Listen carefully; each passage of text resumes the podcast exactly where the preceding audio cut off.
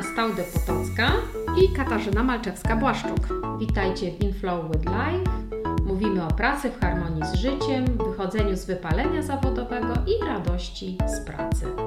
W dzisiejszym podcaście porozmawiamy o tym, czym jest wypalenie zawodowe i jakie mamy błędne przekonania na jego temat.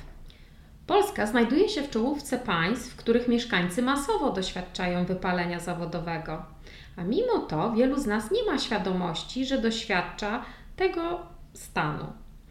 I myśli, że jest on wynikiem zwykłego zmęczenia, wynikającego z przepracowania, stresu i nadmiaru obowiązków.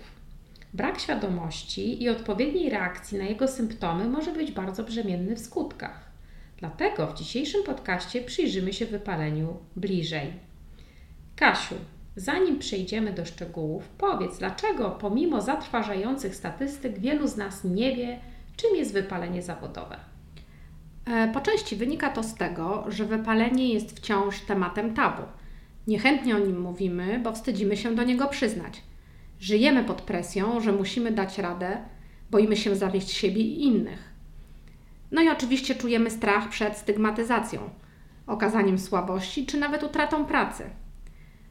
Brak nam jest również empatii do samych siebie. Więcej mówimy o tym w naszym pierwszym podcaście.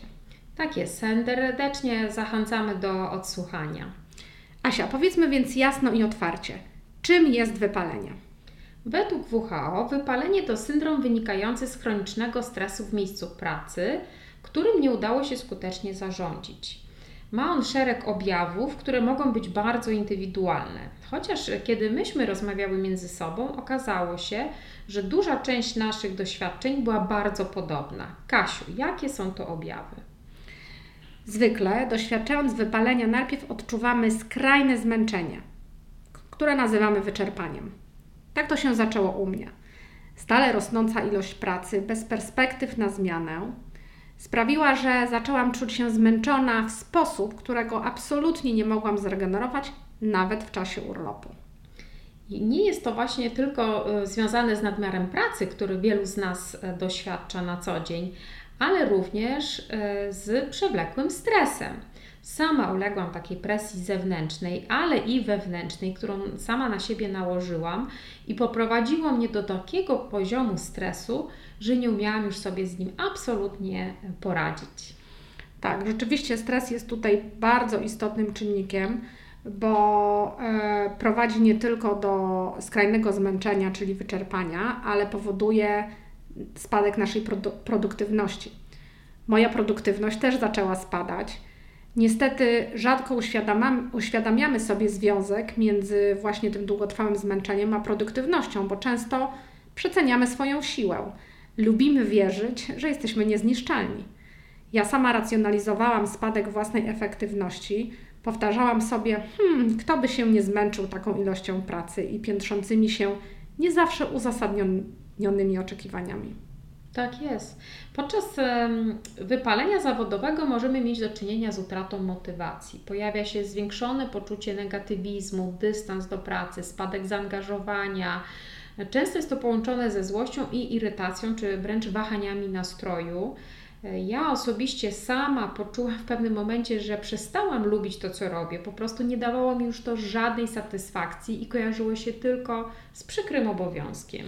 Ja z kolei często usprawiedliwiałam e, sobie utratę własnej motywacji okolicznościami zewnętrznymi. Nie zastanawiałam się nad głębszymi aspektami, takimi jak mm, niezgodność kultury pracy, w której byłam z moimi osobistymi wartościami, czy moja ogromna potrzeba efektywnej i satysfakcjonującej pracy.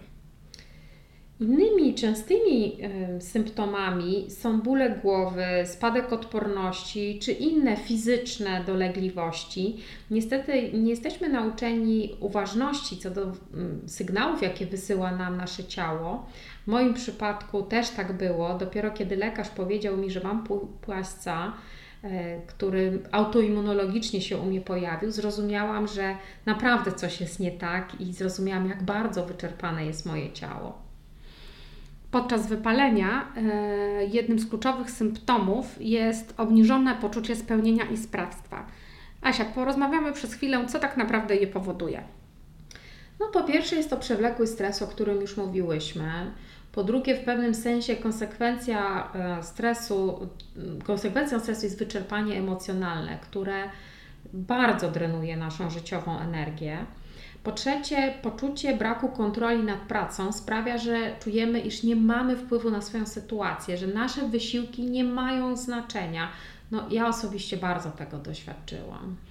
Myślę, że po czwarte, e, przy wypaleniu często stawiamy sobie zbyt wysokie, wysokie wymagania lub nam stawione są zbyt wysokie wymagania lub nawet nierealistyczne oczekiwania, co może prowadzić do ciągłego poczucia, że nie osiągamy wystarczających wyników, nawet jeżeli faktycznie nie jest to zgodne z prawdą. To może przyczynić się do zmniejszenia naszego poczucia spełnienia czy też sprawstwa. Tak, i po piąte, czujemy, że nasze działania nie są doceniane. E, uznanie, wsparcie ze strony współpracowników, przełożonych, bliskich odgrywa ważną rolę e, w takim budowaniu pozytywnego postrzegania własnych osiągnięć.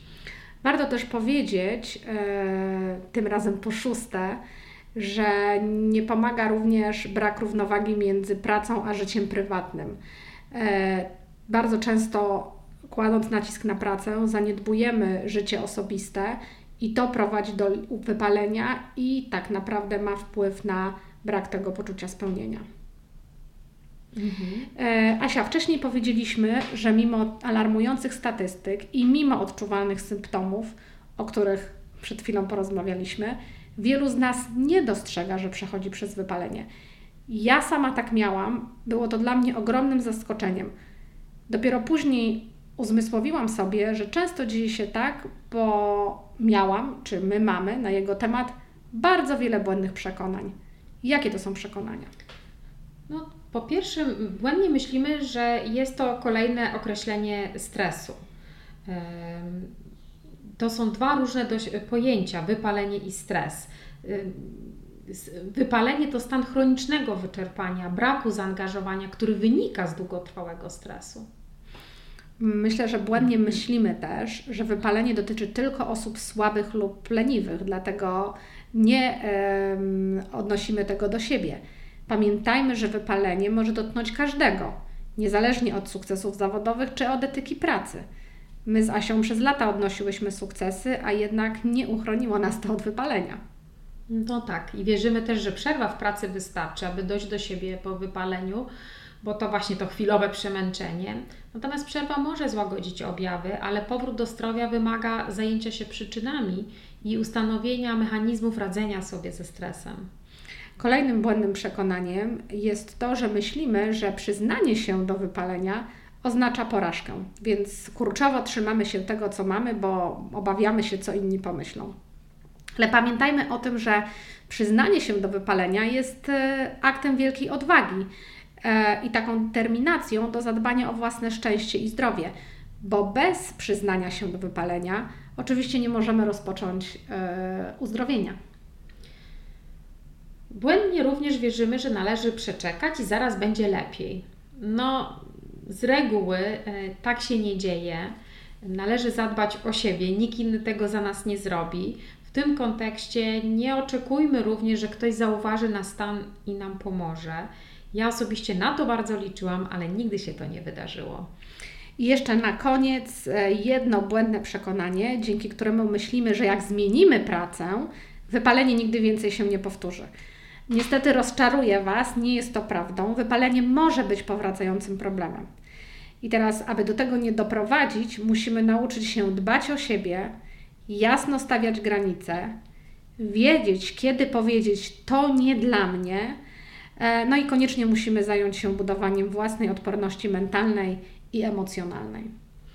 A zatem radzimy, zacznij działać, weź odpowiedzialność za swoje życie, nikt inny tego za ciebie nie zrobi i pamiętaj, nie ma na co czekać. Jeśli czujesz, że potrzebujesz pomocy psychologa, terapii, koniecznie z niej korzystaj. My będziemy Cię tutaj wspierać, dzieląc się naszym doświadczeniem i rozmawiając z ekspertami. Zapraszamy do kolejnych podcastów. Dziękujemy bardzo i zapraszamy za dwa tygodnie.